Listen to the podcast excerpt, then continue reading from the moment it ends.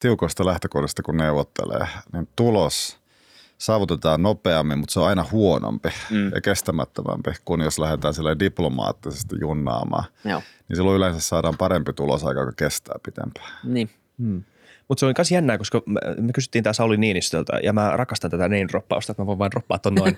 Mutta kysyttiin siis, että miten tämmöinen, niin koska voisi kuvitella, että kun Putin ja sen Biden neuvottelee, niin siinä on kyseessä suurin piirtein tai ainakin suurimmilta osin, ellei jopa niin kuin ylivoimaisesti suurimmilta osin tämmöisistä geopoliittisista dynamiikoista, maiden välisistä suhteista ja ylipäätään erilaisista tämmöisistä asioista, mistä he neuvottelee keskenään. Mutta sitten me kysyttiin, että mikä on se niin kuin henkilökemian rooli ja sen neuvottelutaidon rooli siinä. Ja vähän tuli semmoinen yleinen häilyvä vastaus, mutta niin kuitenkin, että sillä on yllättävän suuri vaikutus.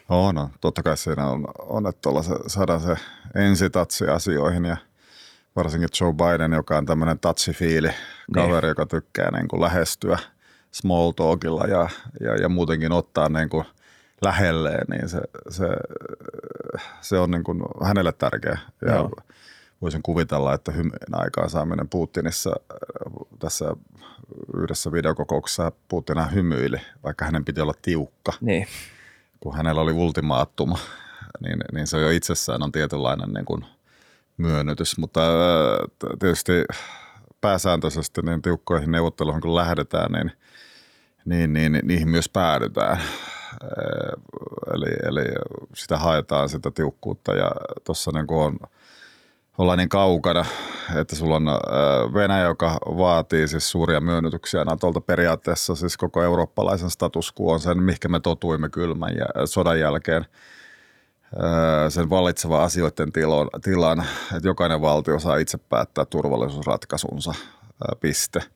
Niin sen muuttamisesta, niin siinä on niin kuin vuosikymmenten kokemus siitä, urautuminen siihen, ja nyt siitä pitäisi niin kuin luopua, niin se ei tapahdu sillä lailla yhtäkkisesti se, että otetaan toinen tosissaan. Sitten tehdään siirtoja niin kuin maastossa, Ukrainassa vahvistetaan niin kuin Donbasin alueella olevaa sotaa, samalla harjoitellaan Venäjän strategisella arsenaalilla, eli suomeksi sanottuna Venäjän ydinaseilla, muistutetaan asioista.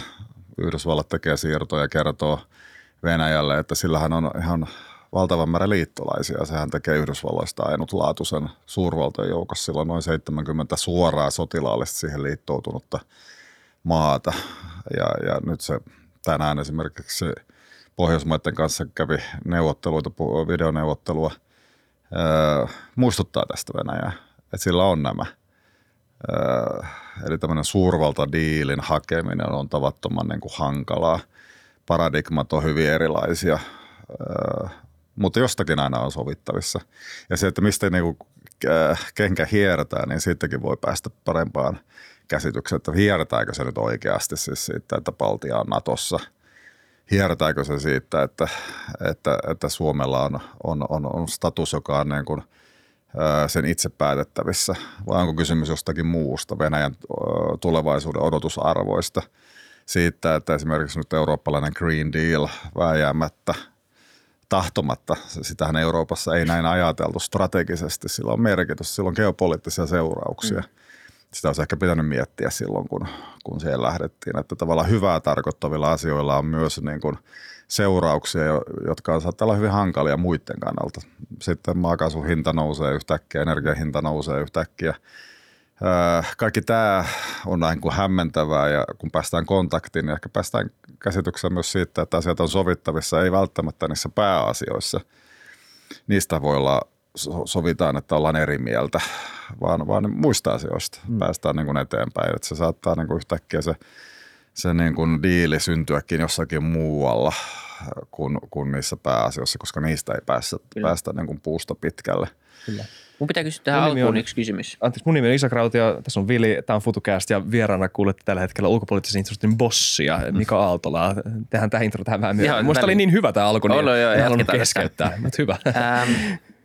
Alkuun pitää vaan kysyä yksi mahdollisesti tyhmä kysymys, mutta selvennetään, koska tämä selvisi mullekin tässä, tai niin kuin mä tiesin sen kyllä, mutta jotenkin se tuli muistutus vastaan, kun tuli tämmöinen niin kuin infograaffi, missä oli maailman isommat taloudet. ja sitten tuli tehtäväksi etsi Venäjä. Niin se meni oma hetkensä löytää se Venäjän pallukka siellä, joka on verrattain pieni. 1,5 biljoonaa, eli triljoonaa jenkkidollareissa verrattuna Kiinan ja jenkkitalouksiin, jotka on 10-20 kertaa isompia. Niin, tai Appleen. Apple on 2 kertaa isompi kuin Venäjä. No. Mihin Venäjän tämmöinen näinkin keskeinen asema vieläkin niin kuin kaikessa tässä geopolitiikassa perustuu? Onko se historiaan, onko se Putiniin, onko se ydinaseisiin, onko se maan kokoon, onko se siihen ainutlaatuiseen sijaintiin, onko se kaikkea näitä? Koska jos ihan objektiivisesti katsoo tätä keskustelua, niin eihän Venäjän ja USA pitäisi olla tämmöisissä keskusteluissa samassa pöydässä periaatteessa. No, se on totta. Toi on mielenkiintoinen kysymys, että mihinkä se perustuu ja tätä samaa kuviota olen näyttänyt opiskelijoille vuosien varrella usein, että etsikuvasta Venäjä bruttokansantuotteesta. Joo, vaikea löytää sieltä ja pitää muistaa, että tavallaan niin kuin, kaikki periaatteessa myös geopolitiikka perustuu kykyyn niin kuin pitää yllä kyvykkyyksiä. Venäjällähän niitä on. Ydinaseet, selkeä suurvalta, strateginen arsenaali on tärkeä, joukkojen mobiliteetti on todella tehokas, pystyy tekemään interventio jopa oman niin kuin etupiirinsä ulkopuolella, mitä se Venäjä havittelee Syyriaan. Se on läsnä Malissa erilaisilla tavoilla, missä Euroopan unionilla on tällä hetkellä kriisinhallintamissio menossa. Venäjä on siellä täällä, se osaa sijoittaa ne patinsa aika hyvin. Niitä ei ole siis paljon. Vielä lohduttomampi, jos katsotaan finanssitaloutta, eli markkinoiden pääomitusta, niin siinähän Suomi on, jos territorio olisi yhtä iso kuin markkinoiden pääomitus, niin Suomi on isompi Nordean siirrettyä Suomeen kuin koko Venäjän pankkijärjestelmän tase. Eli monella lailla Venäjällä siis ei ole niin kuin, paljonkaan sellaisia resursseja, mitä perinteiselle suurvallalle pitäisi niin kuin olla, mutta se osaa pelata kättään hyvin. Se on spoileri monessa paikassa, se osaa pilata muiden hyviä suunnitelmia. Se on neuvotteluprosesseissa mukana, vaikkapa nyt Iranin ydinohjelmasta neuvoteltaessa, niin Venäjä on siellä tärkeässä roolissa. Ja siinäpä Yhdysvalloilla on pieni tenkkapoo, kun sotahan ei ole niin kuin ovella vain Euroopassa, jossa se on varten otettava sen todennäköisyys. Niin se on monessa muussakin paikassa ja niissä Venäjä on niin kuin läsnä. Eli se osaa pelata niin kuin kättään hyvin. Mutta jos katsotaan sitten pitkällä aikajaksolla, niin usein sanotaan, että Venäjä on niin kuin laskeva suurvalta. Laskevat suurvallat on yleensä aika oikukkaita ja puhutaan Yhdysvaltojen heikkouksista, esimerkiksi demokraattisesta heikkoudesta, niin ei pitäisi unohtaa sitä, että myös Yhdysvallat osaa tämän pelin, jos se niikseen tulee. Kiina, ehkä kärsivällisempi 1,3 miljardia ihmistä. Intiahan on siinä sitten seuraavana. Sen jälkeen tulee Yhdysvallat. Yhdysvallathan on nuorentuva maa, joka kasvaa väestöltään vauhdilla. Eniten olisin huolissani, niin kun, jos ajatellaan potentiaalista suurvalloista ja vanhoista suurvalloista, Venäjästä jo, mutta Euroopan unionin oma asema, Euroopan asema monella lailla on niin kuin laskeva. Ja tässähän nyt tulee niin kuin yhteen Euroopan unioni, joka haluaisi olla jotain. Se on niin kuin tämmöinen wannabe näissä asioissa. Me puhumme koko ajan eurooppalaisista armeijoista ja tällaisista, mutta ei ne koskaan niin kuin aktualisoidu. Joku 2 kuukautta sitten, kun Euroopassa oli iso tahtotila sille, että nyt pitää pärjätä omillaan ilman Yhdysvaltoja. No katsokaa, miten kävi. Ihan oikeasti, katsokaa, miten kävi. Mihinkä kaikki nyt tällä hetkellä suuntautuu, katseet on niin kuin Washingtoniin ja Yhdysvallat kokoaa asioita, yhdistää asioita. Onko se siihen hirvittävän motivoitunut, onko sillä samanlainen liekki päällä kuin Ronald Reaganin aikoina, kun kamppailtiin vapauden puolesta kommunismia vastaan. Se on toinen asia, mutta siis se on tavallaan korvaamaton suurvalta. Ja se on sitä myös Venäjälle, koska se ainoa maa, joka pystyy Venäjälle antamaan sen, mitä Venäjä niin kuin haluaa identiteetiltään, tavallaan sen neuvostostatuksen, vertaistatuksen, niin ainoastaan Yhdysvallat siihen kykenee. Eli tämän kaltainen peli tämä vähän on. Ja siinä on siis niin kuin shakkipeliominaisuuksia, edänsiirtoja ja siellä täällä tehdään itsestä tärkeä Lähi-idässä, Afrikassa ja nyt sitten niin kuin Euroopan sydänmailla, Ukrainassa tehdään siirtoja ja saadaan sitten niin kuin Yhdysvallat reagoimaan ja länsi vähän niin kuin panikoitumaan geopoliittisen haasteen edessä. Mutta se on myös näyttämä. Maailma ei suorastaan peli, siis siellä pitää niin kuin näyttää statustaan ja sitä Venäjä niin kuin kaipaa, semmoista identiteettiä. Sillä ei ole tavallaan, kun se on erilainen maa kuin Suomi, meillä on kansalaisyhteiskunta, NATO-debatti käy tällä hetkellä kuumana ja tavallaan on peili poliittisella päätöksentekijällä. Mutta tuollaisessa autoritäärisessä autokratiassa harvainvallassa sulla ei ole sitä peiliä, niin silloin sä hapuilet vähän, että missä sä niin kuin menet. Ja sisäisen ja ulkoisen erottaminen on tosi vaikeita. On erilaisia lakeja Venäjällä näistä ulkoisista agenteista, jotka on itse asiassa Venäjän kansalaisyhteiskunta. Joo. Ja sitten äkkiä niin kuin Ukraina onkin siis tavallaan sisäinen asia, vaikka se on niin kuin toinen maa, jonka suvereniteetin Budapestin muistiossa Venäjä aikoinaan takaisin se, että saatiin ne ydinaseet Ukrainasta, niin sille taattiin suurvaltojen kesken se status, että se on suvereeni valtio, jonka territoriota ei saa siis loukata. Mutta yhtäkkiä se ei olekaan sitä venäläistä näkökulmasta, vaan se on haastaja, identiteettihaastaja. Ja tässä pelissä siis sitten niin kuin ei ainoastaan ne rationaaliset siirrot, vaan tämmöinen niin kuin identiteettipohjainen niin kuin elehtiminen ja hapuilu on se, mistä niin kuin saattaa olla kyse. Ja kuinka sitä sitten niin kuin korvataan, kuinka Venäjälle sitten annetaan jotain. Joo. Tunnustuksia esimerkiksi. Riittääkö se pelkästään, että tämä tuntuu vähän niin kuin Kuuban ohjuskriisiltä. Niin, eikö vaan? Joo, partaan tuohon vertauskuvan. Tuo on hyvä, koska siinä näkee sen ongelman molemminpuolisuuden myös, että miten Yhdysvallat esimerkiksi reagoi samassa tilanteessa. Mutta tuosta, kuinka naivi on puhua jostain neuvostonostalgiasta? Koska kuitenkin, niin kuin kysyt tuosta suurvaltajutusta, niin olen niin kuin Neuvostoliitto kuitenkin ekoina vuosinaan niin kuin kuitenkin suht ihan maailmankin mittareilla aikamoinen menestystarina alussa, niin kuin taloudellisestikin. Se oli niin kuin, mutta se ei ollut sen takia, että keskusjohtoinen talousjärjestelmä on parempi, vaan se on, koska että jos sulla on niin iso työvoimareservi, jonka sä voit teollistaa tuosta noin vaan niin kovalla kouralla, niin sun on vaikea epäonnistua. Ja talous kun kasvoi siellä tosi nopeasti ja tosi tehokkaasti, se vaan sitten katto tuli vastaan jossain vaiheessa. Niin kuinka naivi on puhua nostalgiasta noihin aikoihin? No siis Venäjällähän se on iso asia ja nyt oli vuosipäivä, kun neuvostolippu Kremlin katolla laskettiin viimeisen kerran alas, muista itse sen hyvin ja olin erittäin iloinen asiasta. Neuvostoliittohan myös oli yksi pahimpia diktatuureja, mitä maa päällään on kantanut ja tätä kautta niin monella tavalla ongelmallinen maa, erityisesti Suomelle. Että jos Suomen statusta nyt haastetaan, niin silloinhan me halusimme olla puolueeton, jota Neuvostoliitto koskaan ei myöntänyt ennen romahdustaan. Ihan viimeisillä hetkilläänhän se sen myönsi heikkoudessaan. Ja tavallaan tästähän on nyttenkin kysymys, eli Venäjä vahvistuva, omasta mielestään vahva Venäjä, kaipaisi tunnustusta muilta ja reaktioita, Suomen jonkunlaista neutraalia statusta. Ja siitähän Niinistö uuden vuoden puheessa oli kysymys, selkeästi sanottiin, että tämä ei käy, että se on Suomen omissa käsissä. Ollaanko me jotakin? Me voidaan olla liittoutumaton tai liittoutunut. Eikä se ole Venäjästä kiinni. Kiistettiin siis Venäjän vaateet ja se on pyhä viisautta näin sanoa, että semmoinen niin kuin pelästyminen ja Venäjälle sen informaatiotila antaminen olisi huono juttu. Eikä sitä sillä nyt ole annettu, mutta neuvoston nostalgia on suurta ja tavallaan myös se identiteettikriisi on siellä suurta, koska siis eihän Venäjä ole Neuvostoliitto, niin kuin tuossa sanoit, niin Neuvostoliitto kuitenkin pystyy tietynlaiseen pariteettiin Yhdysvaltojen kanssa.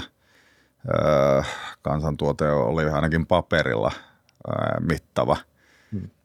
Tietenkin se mittaaminen oli vähän hankalampaa suunnitelmataloudessa, mutta kuitenkin hyvin mittavia saavutuksia.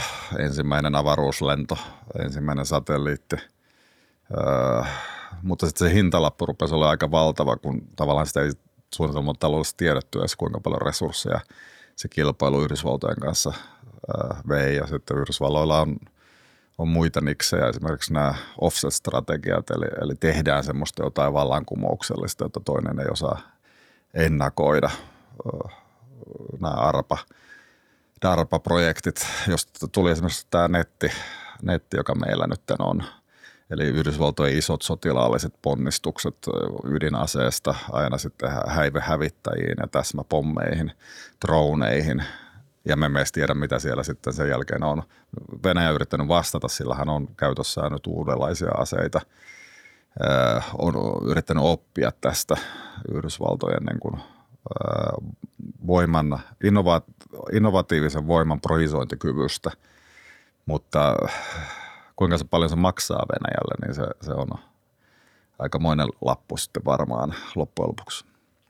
Niin, kuinka huolissaan nyt pitäisi olla tästä eskaloitumisesta? Aika paljon näkee laidasta laitaan mielipiteitä, mutta kyllä niin kuin keskustelu käy aika kuumana tällä hetkellä kuitenkin, että ei voi avata Twitteriä tai mitään muutakaan lehteä ilman, että sieltä on aika paljon niin kuin, ainakin mielipiteitä ja kommentteja aika paljon liittyen NATOon, mutta jos nyt miettii ylipäänsä sitä tilannetta, niin mitä oikeasti nyt tapahtuu? Että onko tämä niin kuin muskeleiden näyttämistä vai onko näissä väitteissä ja näissä uhkailussa oikeasti katetta tällä kertaa? Tai no totta kai eihän Venäjä ikinä lähtenyt Ukrainassa, kyllähän siellä on ollut jonkinlainen hybridisota käynnissä viimeiset, onko se 7 vuotta jo varmaan mennyt? 2013. Joo, no niin, nyt ollaan jo kohta 9. vuosi menossa, niin siis se on ihan uskomaton sekin. Aika kolo. Mutta niin, onko tämä eskaloituminen niin kuin aito huolenaihe? Joo, kyllä meidän pitäisi herätä tämmöisiin inhorealistisiin faktoihin. Suomellahan on tämmöinen kyky aina ollut, eli eihän me ole koskaan kuviteltu, että suurvaltakonflikti olisi mennyttä maailmaa. Me aina tiedetty, että ne tulee isosta vihasta talvisotaan, niin se lohduton historia. Jopa jonkunlainen tämmöinen niin kuin syvällinen historiallinen kokemus siitä lohduttomuudesta niin on tehnyt Suomesta omanlaisensa kansakunnan totaalisesti mobilisoitavissa olevan kansakunnan, ja tämähän on se keskeinen viesti myös maailmaan, se signaali, joka Suomesta eri aikoina on lähetetty. Tarvitsisiko Suomessa olla erityisen huolissaan siitä, että Venäjä on se, mitä me aina olemme tienneet sen olevan, suurvalta, jolla on suurpiirteinen käsitys omista rajoistaan, niin kuin suurvalloilla usein on.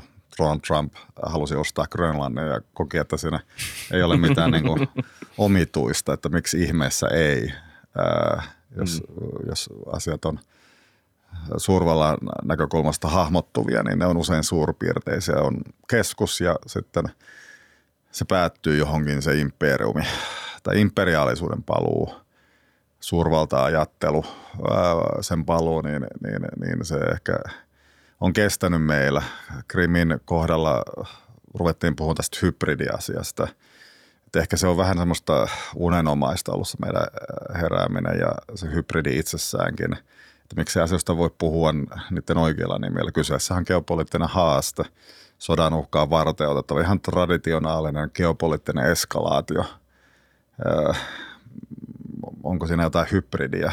Että keksimmekö me tämmöisiä häkkyriä, välttääksemme sen, että me ei niin kuin haluta sitä niin kuin myöntää, mikä meidän ajassa on vieläkin niin kuin olemassa, eli sodan uhka, joka on ehkä uusin keinoin ja osittain vanhoin keinoin. Aikoinaankin osattiin kaivoja myrkyttää ja jokia kääntää ja käyttää ja Trojan sodassa vähän niin kuin erilaisia kikkoja asioiden suhteen. Juonikkuus on ollut aina läsnä. Että voitaisiko me puhua, että Trojan sota oli hybridi tai ratkaisultaan hybridi. Että mitä se tuo lisäarvoa? Kertokaa mulle se hybridikäsite. Ymmärrän kyllä, että se on niin, kuvastaa monimutkaisuutta vähän niin kuin hybridistrategia koronakamppailussa. Että kun asiat on monimutkaisia, niin ne on hybridejä. Mutta sä oot oikein, se on myös eufemismi. No se on ja aina ollut, siis huhut on yhtä tehokkaita ollut välineenä kuin digitaaliset alustat. niitä aina liikkunut. Peloponilaissodissa oli orakkeleita, jotka kertoi epämääräisesti, miten asiat tulee menemään, ja niitä yritettiin tulkita.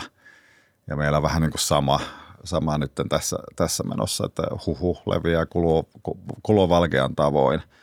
Kylmän sodan ajoista propagandaa levitettiin, eskalaatiota harrastettiin, tehtiin tämmöisiä by proxy konflikteja. Suurvallathan ei koskaan niin ollut suoraa konfliktissa keskenään, vaan sitä kamppailua käytiin. Esimerkiksi nyt ajatellaan Kontrasissa ja Nicaraguassa 80-luvulla, miten ne eroaa siis suurvaltaoperaationa, mitä nyt Donbasissa tapahtuu, että onko se hybridisotaa se Donbas, mutta siis se oli vaan verokkien käyttämistä Nicaraguassa, se sandinista hallinnon vastaisten kontrasissien avustaminen Reaganin hallinnon toimesta. Että ymmärrän kyllä sen, että tässä ajassa on siis omia vinhoja erilaisuuksiaan, mutta meidän pitäisi herätä siihen, että siinä on myös ikiaikaisia niin kuin keinoja tehdä asioita. Ei Syyriassa ollut hybridisisällissota, vaan ihmisiä oikeasti kuoli ja lahdattiin massoittain, mentiin syvälle syöveriin, johon ulkovallat otti osaa. Hyvin klassinen niin kuin asia. Että ehkä meillä on niin kuin ongelmallista tämä, että kun me eletään tämmöistä hypermodernia aikaa, jossa niin kuin kuvitellaan identiteettiään kamppailevan ja haluttaisiin nähdä, että siellä taustalla ei ole mitään siis tällaista keskiaikaista, niin siellä itse asiassa onkin.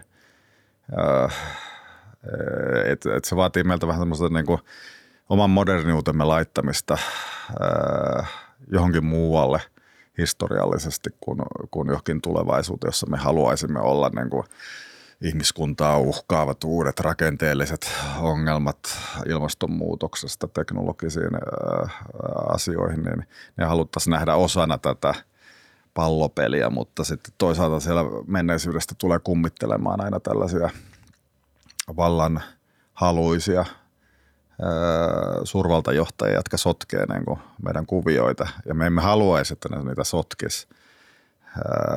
Ja sitten ne kuitenkin sotkee, ja sitten me keksimme jänniä nimiä sille, koska emme halua niin kuin, tai kieltää, haluamme sen, että asiat onkin näin. Et tässä suhteessa on niin kuin inhorealisti, että ihmissydän ei muutu miksikään. Se tahto valtaan on vahva tässäkin maailmanajassa, ja nyt tässä nyt nähdään se, että Venäjä hakee elintilaa. Se näkee itsensä ehkä defensiivisenä toimijana, näkee näin, että se kamppailee tavallaan ulkoisia vihollisia vastaan. Luulen, että heitä motivoi siis tämä ajattelumalli, ettei se ole niin kuin täyttä kusetusta heidän omasta mielestä, että siinä on jotain tavattomaa aitoa, koska se lohduton tulevaisuuden näkymä on kuitenkin siellä, ja Venäjä iso maa saattaa hajota, siellä on paljon kamppailua myös suhteessa Kiinaan. Esimerkiksi Siperiassa. Venäjällä on tämmöisiä eksistentiaalisia lohduttomuuksia, ja sitä kautta se näkee sen offensiivisen niin kuin periaatteessa kuitenkin defensiivisenä. Ja tavallaan se sitä sitten onkin, mutta siis jos sitä kysyy niiltä ukrainalaisilta, jotka on kamppailut siellä taisteluhaudoissa monta vuotta, niin ei se kauhean defensiiviseltä tunnu. Jep. Mun mielestä tässä oli hyvä, tässä tapahtui pari päivää sitten, mä en tiedä, että tämä jakso tulee ulos, mutta sanotaan nyt vähän, nyt te tiedätte milloin tämä jakso on äänitetty ainakin, niin Putinilta kysyttiin tästä, olisiko ollut jostain transkysymyksestä, tämä oli ihan niin kuin vähän pari päivää sitten, mies on mies ja nainen on nainen tavallaan. Ja nyt ottamatta kantaa niin kuin mikään niin kuin kysymykseen siitä, mutta tässä niin kuin kohtaa tämmöinen moderni, niin kuin hyvinvoivan kehittyneen yhteiskunnan niin kuin sosiopoliittinen, ihmisoikeudellinen kysymys, joka, niin kuin, jota käydään niin kuin, mun mielestä tosi hyvällä tasolla monissa paikoissa, mutta se kun se kysytään tämmöiseltä vähän niin kuin keskiaikaisempia arvoja edustavalta autoritääriseltä johtajalta, se on hauskaa nähdä näiden kahden maailman kohtaavan, ja se vastaus ei niinkään, ihan sama mistä niin kuin suunnasta sitä Putinin vastausta katsoo, niin se nyt ei ollut maailman terävin analyysi itse siihen kysymykseen. Se oleellisin pointti mun mielestä siinä oli nimenomaan se, että se vastaus vaikutti olevan vähän semmoinen, että miksi sä kysyt mut jotain tommosta? Mua kiinnostaa tää valtaaminen. Ihan sama joku tommonen kysymys. Ja se on hauska niin kuin tämmöinen kontrasti ihmiselle, joka niin kuin pitää sitä varmaan hyvästäkin syystä tosi tärkeänä kysymyksinä itselleen. Mut perspektiivin asettaminen siihen, että mitkä voimat vielä maailmassa vie sitä eteenpäin. Joo, tai... toi on ihan hyvä pointti ja se liittyy tähän Euroopan unioniin ja liberaalin kielenkäyttöön. Yksi syy, minkä takia Putin haluaa neuvotella suoraan Bidenin kanssa on se, että Bidenia on ehkä helpompi ymmärtää kuin Euroopan unionin monimutkaista häkkyrää, jossa puhutaan liberaaleista arvoista ja Euroopan unionin strategiaa suhteessa Venäjän tai Kiinaan, jossa nähdään niin kuin strategisena kumppanina tai mahdollisena vihollisena samaan aikaan. Niin tulee vähän skitsofreninen olo, että kerro nyt, että mitä sä niin kuin oikeasti ajattelet ja haluat. Mutta kun on vaikea kertoa, kun ollaan moniäänisiä ja liberaaleja, että se on varmaan tosi turhauttavaa Putinin kaltaista hahmosta kuunnella sitä. Me olemme siihen tottuneita, osaamme puhua niitä asioita. Joe Biden ehkä edustaa tai Yhdysvallat edustaa kuitenkin siis sellaista perinteisempää läntistä, konservatiivisempaa näkemystä. Ja sen takia on helpompi ehkä keskustella, vaikka sekin on vaikeaa. Putinhan kerran amerikkalaisille sanoi neuvotteluissa näin, että te kuvittelette, että koska minä olen valkoinen ja te olette valkoisia, niin me ajattelemme samalla tavoin. Ja näin ei ole, että Venäjä on oma rotunsa ja ajattelee eri tavoin ja antakaa meille tämä oikeus ajatella eri tavoin. Kun taas meille se on tavattoman vaikeaa, koska me haluaisimme ajatella universaalisti asioista. Ja tässä päästään sitten helposti niin kuin aika solmuun ja päädytään toteamaan, että jos nyt kuitenkin käytännössä niin kuin voitaisiin manageerata joitain asioita, vaikka ei nyt ihan yhtä mieltä oltaisikaan, että päätettäisiin nyt, että ei laajenneta tätä sotaa nyt täällä Ukrainassa, että se ei niin kuin hyödytä ketään. Että tämä vallankieli, valtahan puhuttelee ja tämä vallankieli niin on varmaan semmoista aika jaettua heikkous, voima, valta, häviö, tappio, että se on semmoista jaettua kieltä ja sen kanssa sitten voidaan ehkä keskustella ja voidaan managerata tästä sotia. Siinähän on aika yksiselitteinen kielioppi, vaikka se on toisaalta sekin aika hämärää, että kun se ensikosketustaistelussa alkaa, niin Putinin hyvät strategiat tai taktiikat menee romukoppaan, koska kukaan ei tiedä. Tämähän on se vanha niin kuin järki sodasta, että se kynnys siihen täytyy olla tavattoman korkea, koska kukaan ei voi tietää, miten siinä sitten käy. Kun Venäjä lähetti 1904 iso armaadaan Japania nujertamaan, niin siinähän kävi tosi huonosti Venäjälle. Se oli ensimmäinen kerta, kun Euroopan ulkopuolinen valtio pystyi nujertamaan eurooppalaisen suurvallan. Tämä pitäisi tämä opetus olla kyllä Putinin takaraivossa ja luulen, että siellä jossakin onkin, että ihan soitellen ei sotaan kannata lähteä. Mutta joskus tietenkin niin vaikkapa Itävalta-Unkarin hajoaminen aikoinaan, niin asiat ei ole niin rationaalisia, vaan ne on, kysymys on kunniasta ja prestiisistä ja sitten joku tilanne Sarajevon laukaukset, niin yhtäkkiä saa aikaan niin kuin ison sekasorron, jossa ei siis kukaan käyttäydy niin kuin pitäisi käyttäytyä. Kuinka paljon Venäjä on yhtä kuin Putin? Ja olisiko Venäjä erilainen ilman Putinia? Muuttuisiko mikään? Hyviä kysymyksiä, Vili. Usein sanotaan, että siis saattaisi mennä huonompaan suuntaan, että Putin on tämmöinen voimamies ja haluaa sitä olla ja personifioi Venäjää niin kuin itsensä kautta. Sopii hyvin venäläiseen perinteeseen ja usein sanotaan, että ne vaihtoehdot voisivat olla sitten lohduttomampia. Mene ja tiedä, siis vaikea sanoa, että mitkä ne voimat Venäjällä olisi, jotka nousisivat valtaan, että mehän tiedämme Venäjän oppositiosta jotain, minkälaisia hahmoja siellä on ollut. Ihan viime aikoinakin keskeisiä oppositiojohtajia on hermon myrkytetty ja lähetetty länteen hoitoon ja palannut takaisin Venäjälle. Että mikä heidän niin kuin ajattelun maailmansa on. Se on kansallismielinen totta kai, ei se ole semmoinen eurooppalainen, mutta olisiko se sitten helpompi kuitenkin kuin Putinin Venäjä.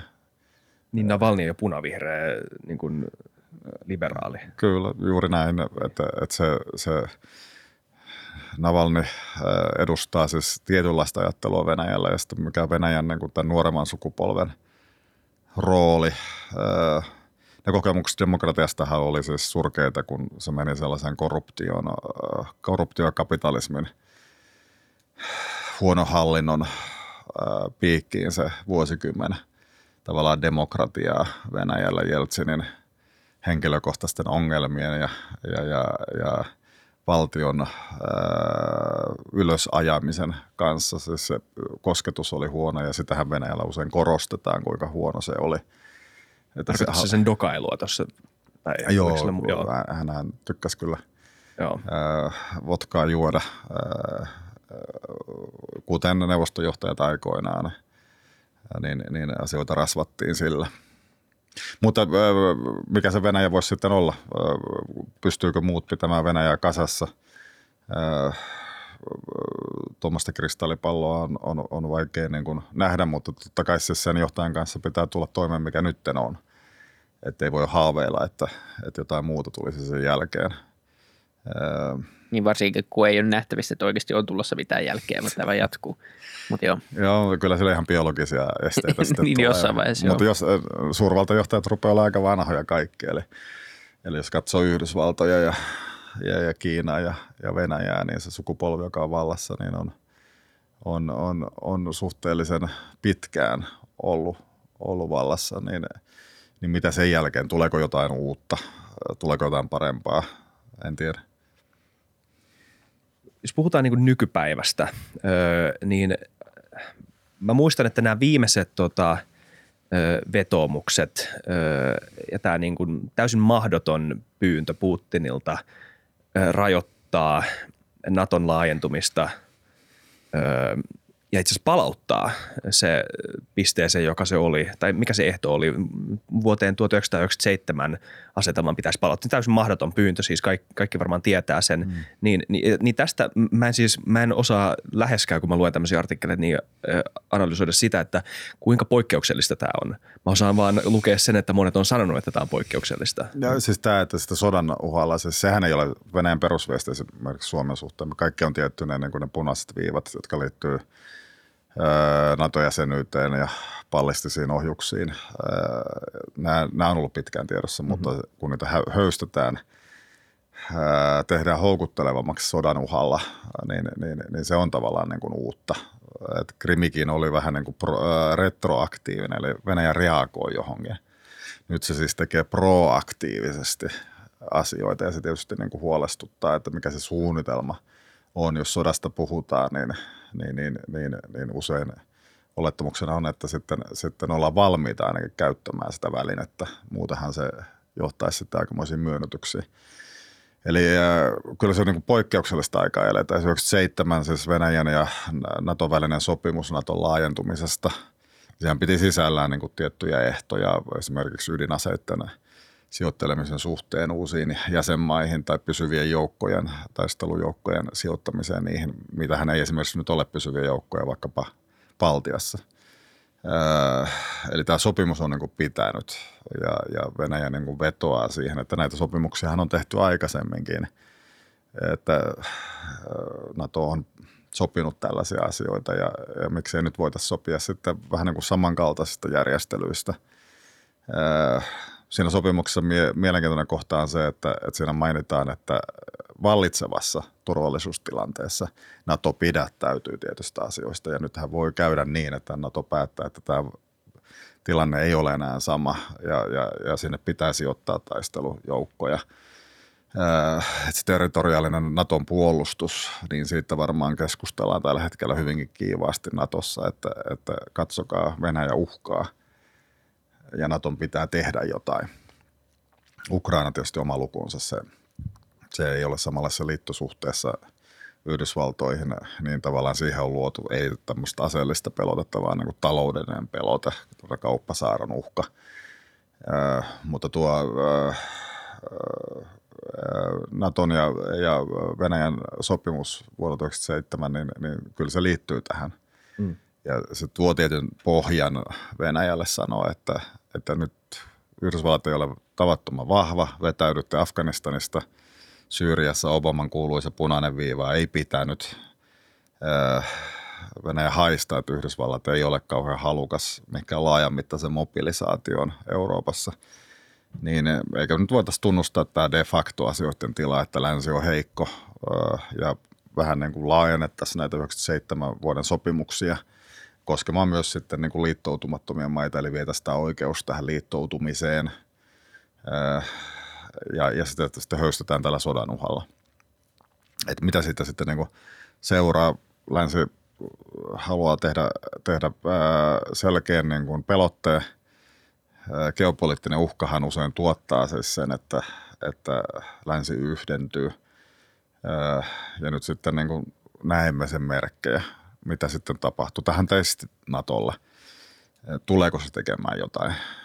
Miten nämä niin kuin nopean toiminnan joukot, jotka on niin kuin Naton territoriaalisen puolustuksen niin kuin kulmakivi, aktivoidaanko niitä, sijoitetaanko niitä Bulgaria ja Romania Mustameren alueelle, tuleeko Yhdysvaltojen laivastoa sinne niin kuin, että se on aika kovaa vastaan se tilanne, jossa siis NATO itse asiassa niin kuin ottaa tiukemman asenteen ja on vielä kauempana niistä Venäjän maksimaalista vaateista. Ja sitten, jos se kantti ei kestä, siis mitä sitten... Tietysti joku voi sanoa, että kun Venäjähän on itse tehnyt tässä kriisin, niin sen on helppo vetäytyä siitä. Että se voi sanoa, että säikäytimet eivät, että kas kummaa. Saik. Ja sitten, mutta toisaalta siinä on niin kuin noissa bluffeissa aina se huono puoli, että ottaako sua kukaan sitten enää tosissaan. Ja se ei tunnu ainakaan tälleen ulkopuolisen näkökulmasta hirveän silleen niin kuin venäjämaiselta vedolta, että jos niin kuin haluaa säilyttää oman kunniansa ja uskottavuutensa, niin se, että nyt yhtäkkiä vaan sanoo, että no ei me tehdäkään mitään. Niin. Joo, mutta voihan sitä tehdä jotain niin kuin venäläistä ja sanottuna tämmöistä sotilaallisteknistä, eli sijoittaa vaikkapa ydinohjuksia sitten Krimille. Ja sehän on tietysti vähän jo eri pallopeli, koska Krimillä ydinohjukset ei siis niin kuin sojota kohti Yhdysvaltoja, vaan ne sojottaa kohti keskistä Eurooppaa ja siis tehdä tällaisia siirtoja. Toinen on tietysti tämä Valko-Venäjän ja Venäjän välinen valtioliitto, että sitä voidaan tiivistää. Eli tavallaan uhataan Krimillä, uhataan Ukrainan suunnassa, mutta tehdäänkin siirtoja vähän toisaalla. Ja silloin ne siirrot tavallaan niin kuin menee vähän niin kuin sivusta meiltä, koska siis me fiksoidumme siihen Ukrainaan. Ja tämähän tietysti tolleen, jos makiavelistisesti ajattelee, niin älä koskaan niin kuin iske vihollista siellä, missä se vihollinen odottaa sun iskevää, vaan jossain muualla, missä se on heikko. Tämä voisi liittyä esimerkiksi sitten kyberiskuihin. Venäjähän on tätä tehnyt niin kuin erilaisten jatkeiden puolivaltiollisten toimijoiden avulla, sotkenut asioita tässä niin kuin meidän modernissa kybermielessä, ehkä sitä hybridiä käyttänyt siellä. Eli kannattaa seurata muutakin kuin sitä Ukrainaa, koska se saattaa peittää aika paljon alleen sellaista toimintaa, joka nyt justi on tapahtumassa. Mutta sitten toisaalta saa arvioida myös ukrainalaisia. Ne on myös sangen kyvykkäitä. Ne tietää Venäjän aika hyvin ja ne on taisteluvalmiita, kokeneita. Jos katselee, mitä Ukrainassa ollaan mieltä, niin he ihmettelee sitä, että mistä sodasta puhutaan, koska sotahan on jo siellä käsillä. Ei siellä niin kuin ihmetellä, että mitä tässä nyt niin kuin pitäisi tehdä. Hekin voivat proaktiivisesti tehdä asioita. Heillä on omia niin kuin kykyjään. Ukrainahan on siis vaihtoehto Venäjälle, että siinä tämä Kiovan Venäjä ja Moskovan Venäjä, nehän on ne niin kuin tällä hetkellä vähän niin kuin kilpailevat versiot siitä, mitä Venäjä on. Sulla on demokraattinen Venäjä, vahva, taistelutahtoinen. Siis jos katsoo Euroopan niin kuin maanpuolustustahtolukuja tällä hetkellä, niin siellä on 3 valtiota, jotka erottuu. Muualla on tosi alhaisia maanpuolustustahtolukuja. Saksassa tämä on 20% luokkaa. Jos ihmisiltä kysytään, onko ne valmiita puolustamaan maataan, niin 3 valtiota erottuu 70% puolustustahdolla, niin ne on Venäjä, Ukraina ja Suomi. Tässä puhuttiin aikaisemmin mistä se Suomessa johtuu historiallisesta kokemuksesta, mutta se, että Venäjällä ja Ukrainassa on noin korkeita, niin kertoo jostain, eikä se kerro siis Ukrainan heikkoudesta, että kyllä hekin osaavat iskeä vihollista siellä missä vihollinen on heikko. Okei. Minkälainen ylipäätään se mielenmaisema Ukrainassa on ja kuinka yhtenäinen? Mä muistan vaan yhdestä henkilöstä. Siis mä olin viime kesänä, siis ei nyt 2021, vaan sitä ennen Pohjois-Savossa siis marjanpoimijana vaan viikon, koska teki meille mennä katsomaan, että minkälaista siellä oli. No. Ja siellä oli siis näitä ukrainalaisia marjanpoimijoita. Joo. Kausityöntekijöitä, joo. Ja siellä oli tämmöinen, kaikki ne oli semmoisia vähän vanhempia, jotka nyt ei puhunut englantia kauheasti, mutta se oli yksi 19-vuotias poika, jonka kanssa me elettiin samassa tuvassa ja vähän oltiin ja näin. Ja sitten me oltiin puhumaan vikoina iltoina vähän enemmän ja enemmän, kun se avautui ja tuli mukavammaksi, niin puhuttiin vähän Ukrainasta ja se voi olla, että se oli vaan tämän nuoren pojan mielenmaisema, mutta siinä sai sen vaikutelma, että siellä ei ole niin yhtenäistä tämmöistä, että niin kuin jollain tavalla se nähdään vähän epätoivoisena tilanteena. Niin, Ukrainasta kanssa keskustelu paljon siellä käynyt opettamassa ja erilaisissa tilaisuuksissa totta kai se tällaiselle turvallisuusalan asiantuntijalle, niin ne piirit on aika kuplautuneita, että en niin kuin pysty yleistämään, että mitä ukrainalaista on mieltä. Niin kyllähän ne aika ensimmäistä kertaa on niin kuin kansakunta. Sotahan tekee kansakuntia, se luo niitä. Katsokaa Suomen itsenäisyyspäivän juhlia, niin siinä huomaa sen, että miten sota on luonut asioita. Platon aikoinaan sanoi, että jokaisen sukupolven pitää kokea sota, muuten heillä ei ole moraalia. Tämmöiset niin kuin vanhat sloganit ja truismit, niin ne kuvastaa sitä ajattelua, mikä liittyy suvereenisuuteen ja valtioon. Ja tuossa aikaisemmin puhuttiin Putinista, niin kyllä hän on tämän koulukunnan niin kuin, oppilaita. Et me ehkä Euroopassa ollaan enemmän tämän sovereignty ajattelumallinen, että eihän tässä mitään, että mitä nämä rajat on. Niin. Eihän ne nyt ole mitään, että kunhan niin kuin elämä jatkuu ja arki pyörii, niin olen ihan niin kuin turvassa. Sama onko se Suomen puolustusvoimat vai Applen kyberturvallisuusekspertit turvaa sun arjen, kunhan se nyt joku turvaa. Asiat sujuu siis rullaten, mutta sitten on valtioita, jossa se valtio on siis se turvallisuuden tuoja ja se on se perinteisempi malli. Ukrainassa kaikki vihaa siis johtajia.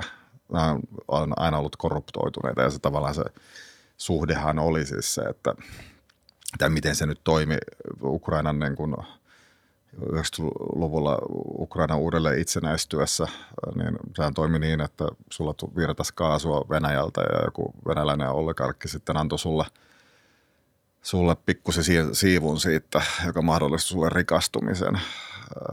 Se siivu, joka liittyi siihen energiakauppaan, niin ruokki taloutta Ukrainassa, mutta myös korruptiota, koska se siivuhan on geopoliittisesti korvamerkitty. Sä tiedät, että tässä sun uusi hieno länsiauto siellä pihassa ja se pikku palatsi ja kenties jokin mökki jossakin Odessassa, niin on kaikki kiinni siitä virrasta, mikä tulee sieltä Venäjältä.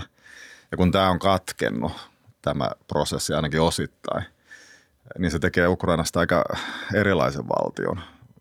Se ei ole semmoinen varjovaltio, vaan ihan todellinen valtio. Ja sitten tulee sota, joka luo ihmisille semmoista kansallista tunnetta siitä, että tuo raja onkin aika merkittävä ja ihmiset tulee sen rajan yli, se saattaa ampua sua. Eli kyllä siinä ihan tällainen klassinen valtion synty on nähty ja onhan Ukraina nyt periaatteessa aina ollut siellä puhutaan niin kuin, hauska kun puhutaan geopolitiikasta, niin geopolitiikan juurethan menee eurooppalaisen imperialismiin, mutta sen ensimmäiset selkeät artikulaatiot oli juuri tämä sydänmaa-oppi, jossa puhuttiin siis Ukrainan viljavista lakeudesta. Eli se sydänmaa-oppi oli se, että kuka hallitsee Ukrainan viljavia lakeuksia, hallitsee sydänmaata, joka hallitsee sydänmaata, hallitsee Euro-Aasian supermannerta, joka hallitsee supermannerta, hallitsee maailmaa. Tämä oli siis se ajattelumalli. Nythän se tietysti ei ole enää Ukrainan viljavat lakeudet, vaan se saattaa olla vaikkapa finanssivirrat tai öljy Lähi-idässä, resurssit, strategiset resurssit, keskeiset pullonkaulat, oli ne sitten Kyperissä tai Tanskan salmissa.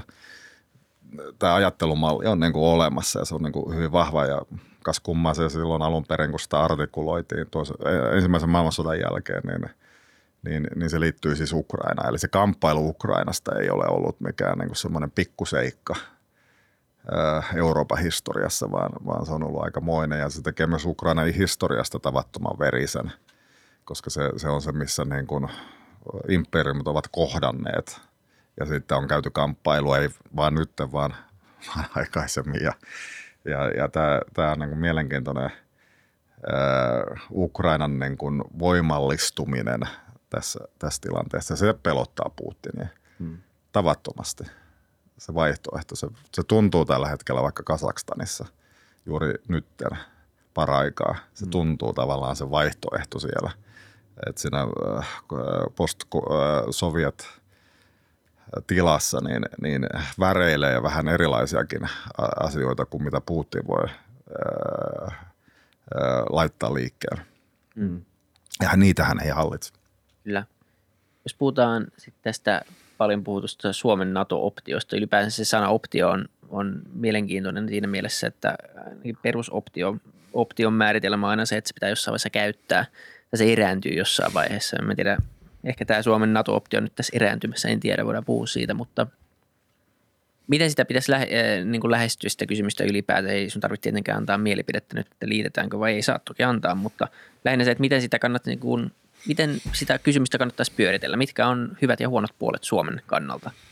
No siis toi NATO-mahdollisuus niin kuin nykyään käytetään sanaa, koska se optio tosiaan vähän niin kuin on ehkä vieras termi tähän ja siinä on omat logiikkansa. Puhuttiin vakuudesta jossain välissä ja se NATO-mahdollisuus. Sillähän vaan signaloidaan sitä, että Suomi kokee, että eurooppalaista vallitsevaa asioiden tilaa ei saa muuttaa. Ja mikä se vallitseva asioiden tila on se, että jokainen maa saa itse päättää. Eli siinä signaloidaan sitä, että mitä etupiirejä ei tule. Ja presidentti uuden vuoden puheessaan signaloi siis sitä, että Suomi ei hyväksy Venäjän vaateita. Ja viime kädessähän se on Suomesta kiinni. Hyväksyykö se vai eikö se hyväksy niitä ja omaa etuaan ajatteleva yhden ehkä niin kuin mobilisoitavissa olevimman maan ei nyt kannata ihan joka risahduksesta Moskovassa niin kuin mennä johonkin asentoon ja tätä mä itse pelkään, että ollaan kuin peuraa ajovaloissa yhtäkkiä, että joko mennään jokin puolueettomaan statukseen, että tämä ei koske meitä, me olemme jossakin täällä omissa sfääreissämme, tai sitten siihen, että hei, laitetaanpas nyt tämän postiin niin kuin kirjekuoriassa on NATO-hakemus ja odotellaan. Ja nämä kummatkin tuntuu jotenkin vähän turhanpäiväisiltä keskusteluilta. Ihan niin kuin olisi jotenkin ratkaistavissa tämä Suomen turvallisuusdilemma. Se ei ole muuta kuin omaehtoisesti. Sen päälle on tosi hienoa, että meillä on niin kuin kumppaneita Ruotsi, Yhdysvallat, Norja, Saksa. Vaikka tuossa totesin, että se on geopoliittisesti aika kuollut. Meillä on kumppaneita, jotka siis, joilla on intressejä tällä alueella, omaa etuaan ajavia tahoja, jotka näkee, että Suomella on relevanssia. Totta kai se on hyvä asia, mutta siis tämä NATO-kysymys, niin se pelkistyy niin tunkkaiseksi keskusteluksi ja usein vähän identiteettiasiaksi. Silleen niin kuin etuoikeutetut ihmiset pohdiskelee jossain Twitterin ääressä, että hei, kas kummaa, tässähän on vähän hätä, niin toi NATOhan kuulostaa ihan okolta nyt tässä tilanteessa. Tai sitten, että ei koske meitä, vetäydytään johonkin kilpikonna puolustukseen. Totta kai koskee. Itse näkisin näin, että asiat on parasta tai inhorealistisesti parasta aina palauttaa niin kuin praktiseen tekemiseen, eli mitä tässä nyt on tehty, luotu näitä puolustussuhteita, samalla harrastettu diplomatiaa, niin tällä tiellä sitten edetään päättäväisesti ehkäpä voitaisiin sopia jostain kollektiivista puolustuksesta Itämeren alueella. Mitä roolia Suomi ja Ruotsi nyt sitten niin kuin tässä tilanteessa niin kuin ajaa, jos sota tulee, niin mitä Suomi ja Ruotsi tekee? Nyt se on jätetty vähän epämääräiseksi, mutta ehkä olisi aika jonain päivänä niin kuin kertoa se, että mitä tehdään. Se niin kuin tukisi sitä vakautta huomattavasti ja nostaisi sitä Venäjän ahdinkoa. Nythän Venäjä on riippuvainen merialueesta, jota se ei pysty kontrolloimaan. Ja se vakauttaa asioita kummallisesti, kun olet riippuvainen. Mm. Riippuvainen niin kuin, vähän niin kuin vuokranantajasta. Että se tekee sen niin kuin bileitten järjestämisen vähän vaikeammaksi, kun saattaa tulla taloyhtiöltä sitten varoitus asioista. Että asioiden tila on niin kuin hallittavissa. Se, että laitetaan kirjekuoreen se NATO-hakemus, sen jälkeen me tavallaan ollaan vähän niin kuin sen pelin nappuloita, mitä suurvallat. Me emme tiedä, mitä tapahtuu. Georgia ja Ukraina laittoi tämän kirjekuoreen 2008 menemään eteenpäin ja vastausta ei ole vielä tullut. Se limpotila on ehkä yksi niitä pahimpia, mutta se mitä voidaan itse tehdä ja missä nähdään niin kuin muita kumppaneita tukemassa meitä, niin sehän on hieno asia. Joe Biden viimeksi joulukuussa totesi, että Yhdysvallat on valmis syventämään puolustusyhteistyötä Suomen kanssa ja siinä se avainsana oli bilateraalisesti. Ja asiat eivät siis ole niin huonosti, että meidän pitäisi yhtäkkiä niin kuin säikähtää. Se luulisi, että siinä pelataan vähän niin kuin Venäjän informaatiohallinnan ansaan, että näin tehtäisiin. Sehän osoittaisi Venäjän valtaa, kun Suomi panikoi. Mutta miten mun pitäisi tulkita, jos mä haluaisin väittää tämän vastaan, niin mä sanoisin, että mitä sitten Stoltenberg sanoi, kun se kävi Suomessa Helsingissä sanomassa, tai ainakin moni tulkitsi sen puheen niin, että Suomen on liityttävä NATOon, jos me halutaan. Että tavallaan Bidenin ja Stoltenbergin sanat menee tässä vähän ristiin, mutta sä ajattelet sen siis silleen, että Biden puhuu Yhdysvaltojen puolesta ja Stoltenberg puhuu nimenomaan NATOn puolesta. Ja, kun Suomessa on läntisiä vieraita käynyt, niin kaikki varoo sanomasta tästä asiasta yhtään mitään, koska ne tietää, että jos suomalaisia neuvoja, ne tekee toisella tavoin, että siis se vaan ei toimi Suomessa sen neuvominen ja mistä NATO on niin kuin Suomea muistuttanut ja mistä Yhdysvallatkin on muistuttanut, että tämä mahdollisuus on aina olemassa, mutta se, että onko sitä järkevää käyttää ja millä hetkellä, että jos niitä pateja on taskussa ja siellä yksi pati on niin kuin NATO-mahdollisuus, niin missä tilanteessa se kannattaa käyttää. Niin kuin sanoin, niin se ei ole mikään mutkaton asia.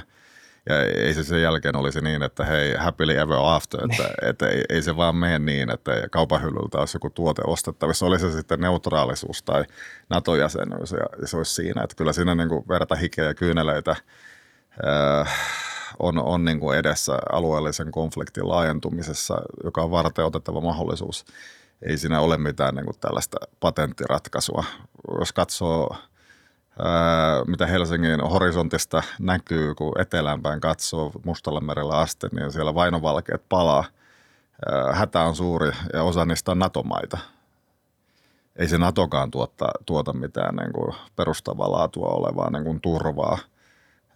Siellä haetaan Puolassa suoria suhteita Yhdysvaltoihin, haluttiin Yhdysvaltojen joukkoja, tämä For Trump, jota koskaan ei sitten tullut, mutta jonka Trump lupasi, koska hän oli niin kyllästynyt Saksaan, niin hän halusi ne joukot siirtää sinne Puolaan. Biden tullessa valtaan, niin totta kai Saksa on perinteisenä suurvaltaliittolaisena niin kuin paljon mielenkiintoisempi paikka joukoille ja turvallisempi paikka kuin Puola.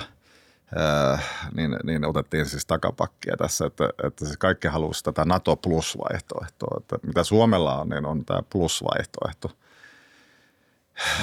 Ja siis eikä saisi ajatella, että tämä olisi ratkaistavissa jollakin yhdellä siirrolla. Ja tuossa suomalaisessa NATO-keskustelussa, joka on tosi tunkkainen, itse siis olen aina kannattanut NATOa, mutta en näe niin kuin mitään syytä Suomelle nyt tällä hetkellä sinne mennä. Taktisesti se ei olisi niin kuin järkevää. siis NATOhan on demokraattisten valtioiden liitto, pääosin demokraattisten valtioiden liitto, niin kuin EUkin on pääosin demokraattisten valtioiden liitto. Niin ihan hyvä seuraa. Se Ahtisaaren peruste silloin 90-luvulla oli ihan niin kuin validi liittyä tavallaan vakauttavaan rauhan yhteisöön. Häntä ei kuunneltu. Silloin tietysti pääpaino oli silloin 90-luvulla EU-jäsenyydessä, sen toteuttamisessa, ja silloin NATOsta signaloidin Suomelle sitä, että Suomen vastuu siis Baltian puolustuksesta tulisi olemaan hyvin tärkeä osa sitä NATO-jäsenyyttä. Ja silloin Suomi ei niin kuin nähnyt tällaista vastuuta olevan otettavissa. Ja tämä kysymys sitten niin kuin on edessä. Että tavallaan periaatteellisesti joo, hyvä, hienoa. Että miksei. Mutta siis Suomi hyötyy NATOsta tälläkin hetkellä. Se on vakauttava elementti. Ja NATO hyötyy Suomesta tavattomasti. Esimerkiksi laajamittaiset operaatiot Baltiassa on tavattoman vaikeita, jos Suomi pystyy pitämään oman meri-, ilma- ja maatilansa hallussa. Se ei luo siis Venäjälle sitä riittävää strategista syvyyttä, joka vaatisi tämmöinen laajamittainen Baltia-operaatio. Eli siis Suomi omalla olemassaolollaan vakauttaa asioita. Ja täytyy tarkasti siis miettiä se, että mitä Suomen omat toimet tuottaa, siis haluttuja seurauksia ja sitten niitä niin kuin tahtomattomia seurauksia, mitä helposti niin kuin tuommoisesta tilanteesta syntyy. Mutta niin kuin tuossa sanoin, niin paljon on tehtävissä siis roolijakoa. Jos olisi tämmöinen Itämeren NATO, niin Suomi olisi varmaan sen jäsen jo nyt. Mitäs joku pohjoismainen puolustusyhteistyö, mistä aina puhutaan? Kyllä, todella hyvää tällaista, mutta tämmöinen kollektiivinen puolustusliitto, se on tuntunut Suomelle aika isolta palalta haukata, kun suomalaiset on aika tunnollisia näissä sitoumuksissaan. Että totta kai NATO voisi liittyä myös niin, että ei otettaisi ne rusinat pullasta eikä osallistuttaisi mihinkään. Että tämäkin on mahdollista ja moni NATO-maa ehkä ajatteleekin näin. Mutta tämä ei tarkoita nyt sitä, että vähättelisin niin kuin NATOa organisaationa. Se on nyt tavattoman tärkeä Suomelle ja se läntinen yhteisö on tärkeä Suomelle. Kun katsoo, miten Washingtonissa ilmaistaan asiat, niin siellä puhutaan aina liittolaisista ja kumppaneista. Ja onhan NATOlla siis muitakin liittolaisia. Käytetään termiä major non-NATO ally, jonka statuksen on saanut monivaltio. Itse asiassa Yhdysvaltojen kongressissa on tällä hetkellä laki, jossa siis Ukrainalla annettaisiin tällainen tavallaan Naton ulkopuolisen liittolaisen status. Näillähän voidaan kikkailla aina. Ruotsilla oli koko kylmän sodan ajan tämä sodan aikainen liittoutuminen Yhdysvaltoihin. NATO Basic, sitten on NATO ja sitten NATO Plus. NATO Premium.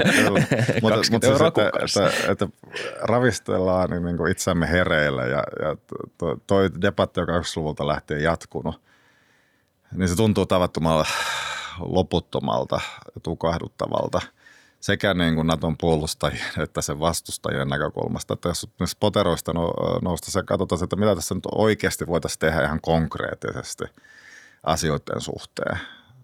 Harjoittelua NATOn kanssa, Yhdysvaltojen kanssa, Ruotsin kanssa, Norjan kanssa, Itämerellä, Suomessa, pohjoisilla alueilla, koska tilannehan siellä kiristyy kanssa. Norja on pahassa pinteessä, siellä niin kuin arktisen alueen status quo on muuttumassa, huippuvuorten asemaa haastetaan. Yhdysvallat on läsnä, mutta onko se siis halukas oikeasti menemään sinne Kuolan niemimaalle? Se on niin kuin toinen kysymys. Eli NATO on siis tavattoman tärkeä, mutta siis ne haasteet ei täysin vastaa sitä instrumenttia, joka luotiin niin kuin kylmän sodan voittamiseksi ja siinähän se toimi hyvin. Mä kannattaa kyllä tässä asiassa nyt, koska sinulla on Naton ilman mainoksia. Se on hyvä. No ei, tyhmä itse. Onko maailma lähellä sotaa tällä hetkellä? Siis maailmahan on monin paikoin sodassa. Ja siis niin, no se on ensiksi hyvä pointti, joo kyllä. Kun on tällainen inhorealisti kuin olen, enkä sille mitään mahda, että meikäläisen optimismi on aina huolen sävyttämä.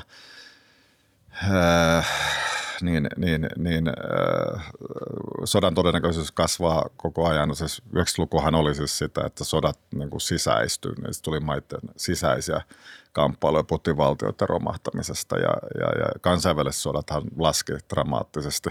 Tietysti mielessä Fukuyama oli oikeassa, mutta se geopolitiikka ei tavallaan hävinnyt mihinkään. Nyt on nousevia suurvaltoja, jotka haastaa Yhdysvaltoja.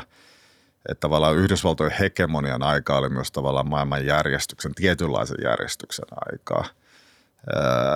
Ja nyt kun tätä hegemonia haastetaan, niin odotusarvoisesti on niin kuin maailmanhistoriassa aina ollut, kun hegemonia haastetaan, niin siitä seurauksena on konflikteja tai konfliktisarjoja. Ja nyt me nähdään niitä eri puolilla, niitä potentiaaleja Taiwanin ja Kiinan välisellä merialueella ja Etelä-Kiinan merellä.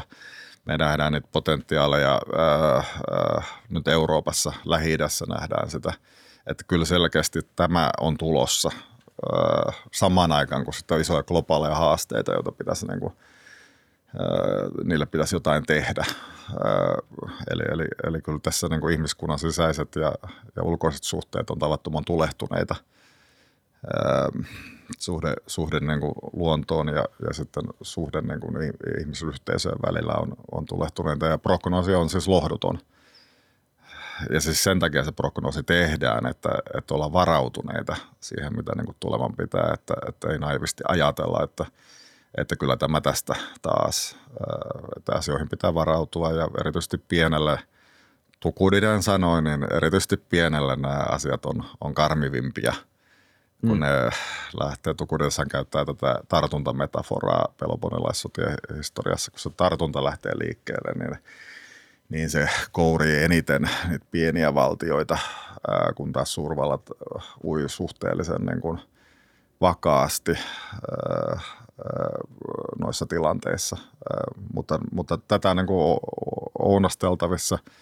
Toivottavasti näin ei käy. Toivo siitä niin kuin pohjautuu siis siihen huoleen, että ollaan valmistautuneita siihen, että näin ei kävisi. Ja sitten jos katsotaan nyt tarkemmin, niin kyllähän tämä Yhdysvaltojen hegemoniankin aika on ollut sotien sarjaa. Eli kylmä sota eurooppalaisittain loppui siihen juhlintaan Berliinin kaduilla. Ja se hetki vieläkin, se henki niin kuin säväyttää ja se, hän sai sen geopolitiikankin näyttämään vähän niin kuin, että se on poistunut. Mutta yhdysvaltalaista ajateltuna sehän päättyi siis massiivisen sotaan Persialahdella. Sitä seuraa siis erilaisten interventioiden ja operaatioiden sarja jatkumattomana ihan tähän päivään asti. Siinä on syyskuun 11. päivää, siinä on Kosovoa, siinä on Somalia, siinä on toinen Persianlahden sota, yhteenottoja on ollut kaiken aikaa. Ja tietysti tämä voisi viitata siihen, että Yhdysvallat on väsynyt, mutta onko? Itse en usko siis siihen. Se kuitenkin aina on perustunut se yhdysvaltalainen doktriini siihen vertaisvastustajan nousun patoamiseen. Ja ihan vaikka poliittinen järjestelmä olisi kuinka henkitoreissaan, niin ihan vaiston varassa sitten se tarttuu niihin ulkoisiin uhkiin. Se nyt yhdistää sisäisesti. Ihan samalla tavalla kuin Venäjällä, niin myös Yhdysvalloissa toimii ne iänikuiset poliittiset lainalaisuudet. Muistan, että joskus 8-10 vuotta sitten puhuttiin niin kuin aktiivisemmin siitä, että Kiina ja Venäjä liittoutuisi, tekisi paljon tiiviimpiä yhteistyötä ja sitähän ei nyt ainakaan siinä mittakaavassa ole tapahtunut. Onko Kiina ikään kuin vähän ajanut jo siitä Venäjän tarpeesta ohi? No energiahan Kiina tarvitsee ja siinä missä niin kun Yhdysvalloista tuli maailman suurin öljyn ja kaasun tuottaja, niin se Lähi-itä riippuvuus on laskenut ja tätä kautta sieltä Lähi-idästä on pyritty niin kuin lähtemään. Lähi-idällä on kuitenkin tapana kyllä vetää takaisin, että sieltä lähteminen on vähän hankalampaa. Ja siellä on Irania ja sitten keskeinen non-NATO-alaaja, eli Israel, joka on varmasti tiivein yhdysvaltalainen liittolaisuussuhde. Siis NATO ei ole siis kaikki kaikessa. Niin. Sieltä on vaikea lähteä, että Yhdysvalloilla on monenlaisia liittolaisia. Israelilla on hyvät suhteet Venäjään. Eli tämä liittokunta ei ole siis niin kuin, se on vaikeasti hallittava ja usein se vie Yhdysvaltoja enemmän kuin Yhdysvallat vie sitä. Mutta se niin kuin, mikä se kysymys oli? Mä hukkasin. Niillä ei Kiina, näe, että onko niin Kiinan ja Venäjän välinen yhteistyö ja sen tarve enää ehkä Kiinan näkökulmasta, joka on kuitenkin, niin kun jos katsoo, niin toteuttanut sitä omaa suunnitelmaansa suhteellisesti tehokkaasti. Nyt mä sain kiinni takaisin ajatuksesta, eli siis se Lähi-idän öljyhän menee nyt siis Kiinaan. Mm. Eli Kiina on iso ostaja ja energian markkinoilla, kun tuotanto on siirtynyt globalisaation myötä Itä-Aasiaan, niin Kiina tarvitsee se energia, jotta me saisimme halpoja tuotteita. Ja sitä tarvii myös Venäjän energiaa, ja siinähän on muutama 100 miljoonaa ihmistä siellä Siperian rajalla, jossa toisella puolella Venäjällä on vaan muutama miljoona ihmistä. Niin ei tarvitse nyt olla nero ymmärtääkseen, että siinä Kiinan suhteessa on Venäjälle haasteet. Ja Venäjä on aina rakastanut sitä tilannetta, jossa sillä on kilpakosioita. Ja voihan ajatella näinkin, jos haluaisi olla optimistinen, että toi Venäjän ultimaattum lännelle itse asiassa on jonkunlainen epätoivoinen viimeinen teko, että tajutkaa nyt, miten meillä on käymässä tässä tilanteessa, että auttakaa meitä vähän, että me emme menetä kasvoja, niin itse asiassa näitä suhteita voitaisiin niin luoda siltä pohjalta, että vähän niin kuin Kiina liittoutui Yhdysvaltojen kanssa Kissingerin ja Nixonin aikana, niin me voisimme tehdä jotain teidän suhteen. Mutta joo, kyllä siinä on käymässä siis niin, että on vaikea nähdä päivänvaloa enää siellä Kiinan ja Venäjän välisessä suhteessa. Ja tavallaan siinäkin on oma järkeensä, koska siis yhdessä he pystyvät haastamaan hegemonin ja tämmöinen tietty lainalaisuushan kansainvälisessä politiikassa on, jossa haetaan historiallisia pitkiä jatkumoita, on se, että se on vähän niin kuin luonnonvoima se hegemonin haastaminen. Se tuntuu niin kuin mielekkäältä tekemiseltä, koska se hegemoni on sitten ikävä, että se asettaa niitä omia lainalaisuuksia. Ajatellaanpa vaikka nyt sanktioita, mitä Yhdysvallat tekee. Siis se pystyy tekemään asioita, kun se on luonut järjestelmä, johon kaikki kuuluu, jota sanotaan maailmankaupaksi, dollaripohjaiseksi maailmankaupaksi, niin kun siihen järjestelmään kuuluu, niin sitten Yhdysvallat voi tehdä asioita ja tavallaan viedä sun suvereenisuutta sinulta. Myös Eurooppahan on kamppailut tämän asian kanssa. On hyvä haastaa, jotta saa itse liikkumatilaa. Ja Kiinan kanssa se siis onnistuu. Sehän on pelottava kombinaatio. Ja tämähän oli Trumpin ajan niin kuin suuri huoli, joka pohjautui aika lailla siis Trumpin ajattelu tämmöiseen, niin kuin, ei niinkään Trumpin itsensä, mutta hänen lähipiirinsä kissingerilaiseen visioon siitä, että jompikumpi Euroasian isoista suurvalloista täytyy olla Yhdysvaltojen puolella. Nyt on Bidenin aikana siirrytty takaisin siihen, että se kaikkein niin kuin edullisin Yhdysvaltojen vaihtoehto on pitää yllä tätä liittolaisjärjestelmää, eli liittoutua pienten ja keskisuurten demokratioiden kanssa. Nämä demokratiat on tosi tarmokkaita, jos katsotaan vaikka Baltiaa tai Puolaa, ne on hyvin mustasukkaisia omasta itsenäisyydestä ja ne on hyvin kiitollisia Yhdysvaltojen avusta. Eli tavallaan se on hyvin selkeä tämä yhdysvaltalainen liittolaisuuskeskeinen malli. Se ei maksa paljon. Nyt Putin nostaa sen hintaa, että Yhdysvallat kenties joutuu niin kuin lähettämään joukkojaan, liikuttelemaan aseistustaan Euroopassa. Nostetaan sen hintaa. Kiina ja Venäjä tekee tätä ja varmaan Kiina tekee samankaltaisia siirtoja Taiwanin suhteen, siirtoja Etelä-Kiinan merellä, jossa se tavallaan on pussin pohjalla, koska siellä on se ensimmäinen saariryhmä Yhdysvaltojen keskeisiä liittolaisia, jotka estää Kiinan pääsyn syvälle merelle. Japanin pääministeri aikoinaan kylmän sodan aikana käytti termiä Japani on uppoamaton Yhdysvaltojen lentotukialus. Ja kun niitä on siellä muutama. Ja sitten siellä on oikeasti niitä lentotukialuksiakin. Niin Kiina on vähän haasteessa siellä. Kun siellä on kilpi vastassa, niin sitten tämä Pelton Road-hankkeet on niin kuin ne sormet, jotka sitten kurottaa kohti markkinoita sieltä Euroasian ylitse. Ja se on tietysti aikamoinen voima, se Kiinan talous. Venäjällä sitä ei ole tällaisia voimia ja Venäjä on vaarassa tässä suhteessa. Se nähdään Venäjällä siis lupauksena tämän hegemonin kesyttämisessä, mutta se on myös niin kuin pelottava prospekti. Mm. Ja ehkä kannattaisi niin kuin näissä neuvotteluissa niin kuin tuoda esiin, että mitä siis Venäjä voi myös saada Euroopalta. Se ei tule saamaan niin kuin etupiiriä, mutta voisiko se saada niin kuin esimerkiksi jonkun kaltaisen energiadiilin Euroopan kanssa, että tämä meidän Green Deal ei geopoliittisesti uhkaa heidän tulevaisuuden odotusarvojaan liikaa. Eli mitä siellä on annettavassa. Niin kuin sanoin tuossa alussa, niin se kenkä saattaa puristaa kohdista, jota me emme ensin tajua, että mitä siellä, ja siihen tarvitaan neuvottelua. Ja sen myöntäminen on liian suuri kasvonmenetys neuvottelussa, voiko se olla näin? Se on juuri näin, ja sitä kautta tämä Helsingin henki, joka nyt tietenkin tässä olosuhteessa niin tuntuu vähän toivottomalta, ja kun vielä Venäjä kaappasi se vähän, niin kuin sillä on tapana tehdä niin kuin näitä hyveellisiä ajatuksia omaan käyttöönsä, niin tavallaan muutti sen Helsingin hengen niin kuin Jalta kakkoseksi. Siitähän ei ollut kysymys, vaan siinä Helsingin hengessähän on kysymys siitä, että keksitään vähän uusia juttuja. Silloin kun 72 siitä tulee muuten tasavuosia, kun oikeasti alkoi tämä neuvotteluprosessi. Sitä oli edeltänyt siis vuosien konsultaatiot, jossa Suomi oli tavattoman tärkeässä roolissa, niin silloinhan siirryttiin suoriin neuvotteluihin ja oltiin luovia. Luotiin ne korit. Jos luette sen tekstin, ne Helsingin päätösasiakirjan tekstin, niin sehän on melkoinen viidakko, labyrintti erilaisia käsitteitä. Siis se oli tahallaan tehty siis monitulkinnalliseksi. Brezhnev palaa Kremliin, ihmiset taputtaa niin kuin tapana on.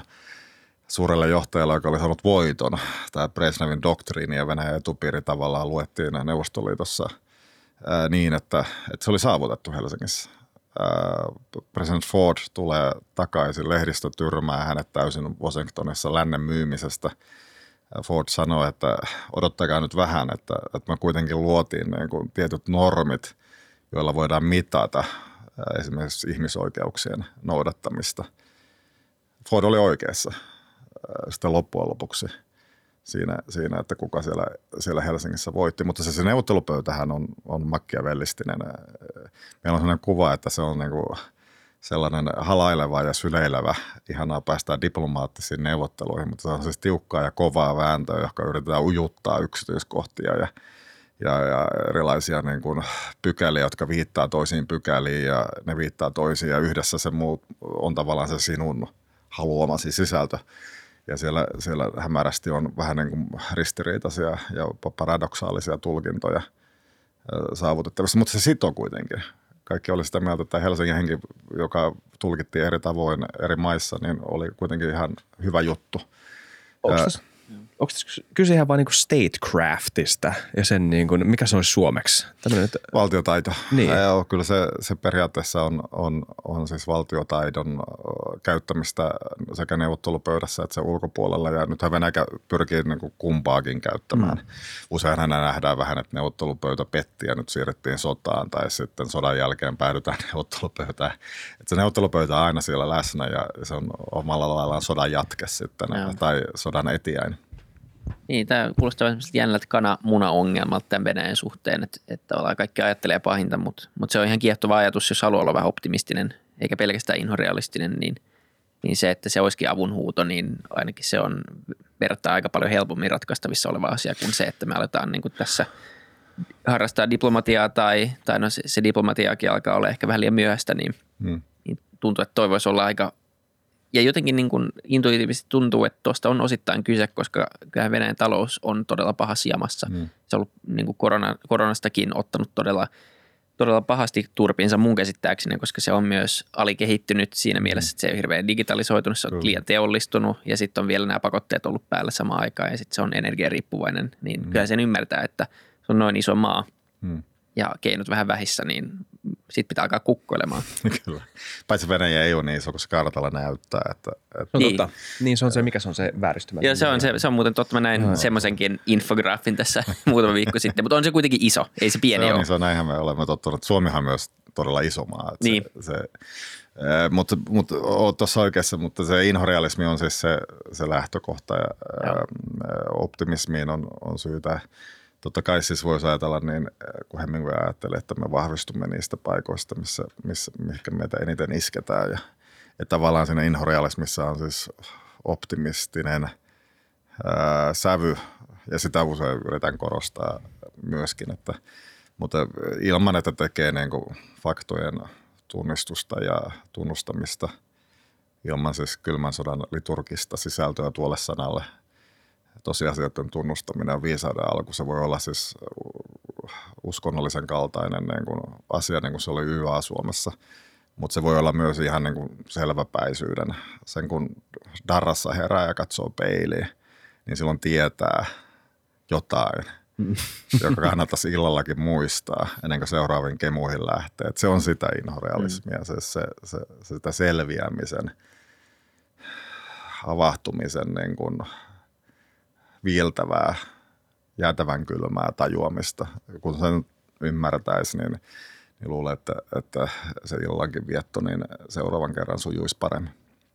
Tätä on tosi raikasta kuulla. Mä oon nimenomaan, me puhuttiin niistä eurooppalaisista, tästä eurooppalaisesta niin kuin, käännösappelsiin tavallaan ongelmasta, että ei puhuta samaa kieltä enää. Jos sosiologisesti katsoo mua, ehkä suokin, niin me ollaan tätä 90-luvun jälkeisen mukavuustalouden varmasti vähän sitä asiantuntijaluokkaa, korkeakoulutettuja kansainvälisiä, nähdään vähän rajojen yli, ainakin mun kaveripiiri on yhtä paljon Suomen rajojen ulkopuolella kuin sen sisällä, puhun englantia yhtä hyvin kuin suomea ja universalismi kuuluu, kosmopolitanismi kuuluu mun maailmankatsomukseen tosi syvällisesti, enkä mä halua siitä päästä eroonkaan, koska mun mielestä tuo paljon hyvää, se on niin kuin hyvä. Jos pitää olla joku poliittinen pohjantähti, niin se on mielestäni ihan hyvä sellainen. Mutta tämä on hyvä, niin kun, että pitää olla joku ankkuri myös maailmankatsomuksessa. Ja tämä on se on hienoa. Ja itsekin käytän tässä vielä muutama vuosi sitten, muistan 2014, kun julkaisin artikkelin Kamppailu Suomesta, jossa just vertasin näitä kolmea NATOon kuulumatonta läntistä Venäjän naapuria, jotka on siis Ukraina, Valko-Venäjä ja Suomi, niin niistä se kruununjalokivi tietenkin on Suomi. Ja sen takia se presidentin puhe oli tärkeä, koska se oli yksiselitteinen.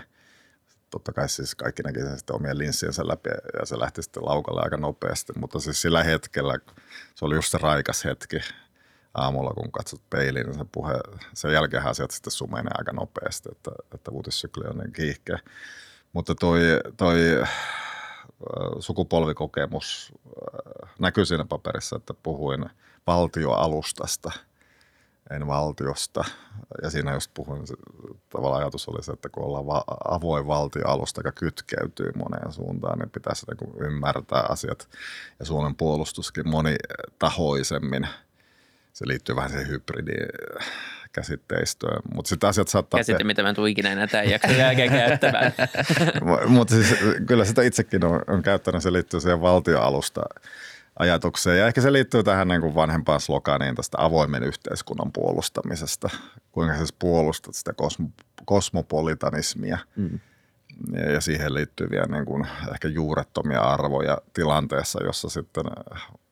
Joillakin muilla saattaa olla hyvinkin mustasta maasta nousevia, vereviä arvoja, jotka niin kuin nojautuu vähän erilaiseen logiikkaan kuin kosmopolitanistiset virtojen arvot. Ja kun nämä kaksi maailmaa niin kuin kohtaa. Että tarkoittaako se nyt, että Suomen pitää niin kuin raahautua sille tasolle, sen totaalisen mobilisaation niin kuin tasolle, että miehet rintamalle, naiset rintamalle tai teollisuutta pyörittämään, viljaa puimaan ja lapset Ruotsiin. Siis tämähän Suomi kykenee tällaiseen. Niin pitääkö tämmöinen niin kuin tehdä vai onko meillä jotain niin kuin uusia vaihtoehtoja asioiden niin kuin hoitamiseen? Mutta siis Venäjä vähän spoileri, kun se raahaa meidät sieltä torneista, jotka on ihan kivoja, ja niistä flow-tiloista, jotka on niin kuin ihan mukavia. Ne innostaa eri lailla kuin Putinin puhe. Niin että se raahaa meidät sieltä niin kuin pois. Niin mitä me nyt sitten tehdään niin kuin tässä tilanteessa. Mutta niin kuin tuossa sanoit, niin kyllähän se järsii Venäjää, kun puhutaan talouspakotteista. Sehän myös... Tämä kauppasaartoidea, niin sehän koskee myös Suomea mitä eniten. Eli jos meillä on NATO-mahdollisuus, niin meillä on ollut aina myös tämän Venäjä-mahdollisuus, hyvät suhteet Venäjään, se on ollut keskeinen pilari, niin mitä sille käy, kun siis se kauppasaarto tulee tuohon itärajalle. Että siinähän puhutaan aika isoista asioista ja sekin on hätkähdyttävää totta kai sota Ukrainassa on hätkähdyttävä ja mahdollisesti alueellisesti leviävä kamppailu, mutta siis yhtäkkiä tässä niin kuin on aika paljon pelissä. Jep, kyllä. Ei siinä auta muuta kuin seurata, miten käy. Kyllä lukee ajassa olevia merkkejä. Tukudides kirjoitti Peloponilaissotien historiaa ja siellä esipuheessa on se kuuluisa sanat, että hän kirjoittaa tätä ei omalle ajalle, vaan tuleville sukupolville, että he ajoissa ymmärtäisivät ne merkit, jotka johtaa siihen isoon luisuun kineesismakista. Sana, jota hän käytti suursodasta, joka on siis kineettinen syöveri, joka laajenee ja syvenee ja imee kaikki mukaansa loppujen lopuksi, halusta ei. Nimenomaan. Pidetään silmät auki, vältetään eskaloitumista. Yes. Ja palataan ensi jaksossa. Kiitos paljon. Kiitoksia paljon. Tämä oli tosi hyvä jakso. Kiitos paljon. Moi moi. Moido.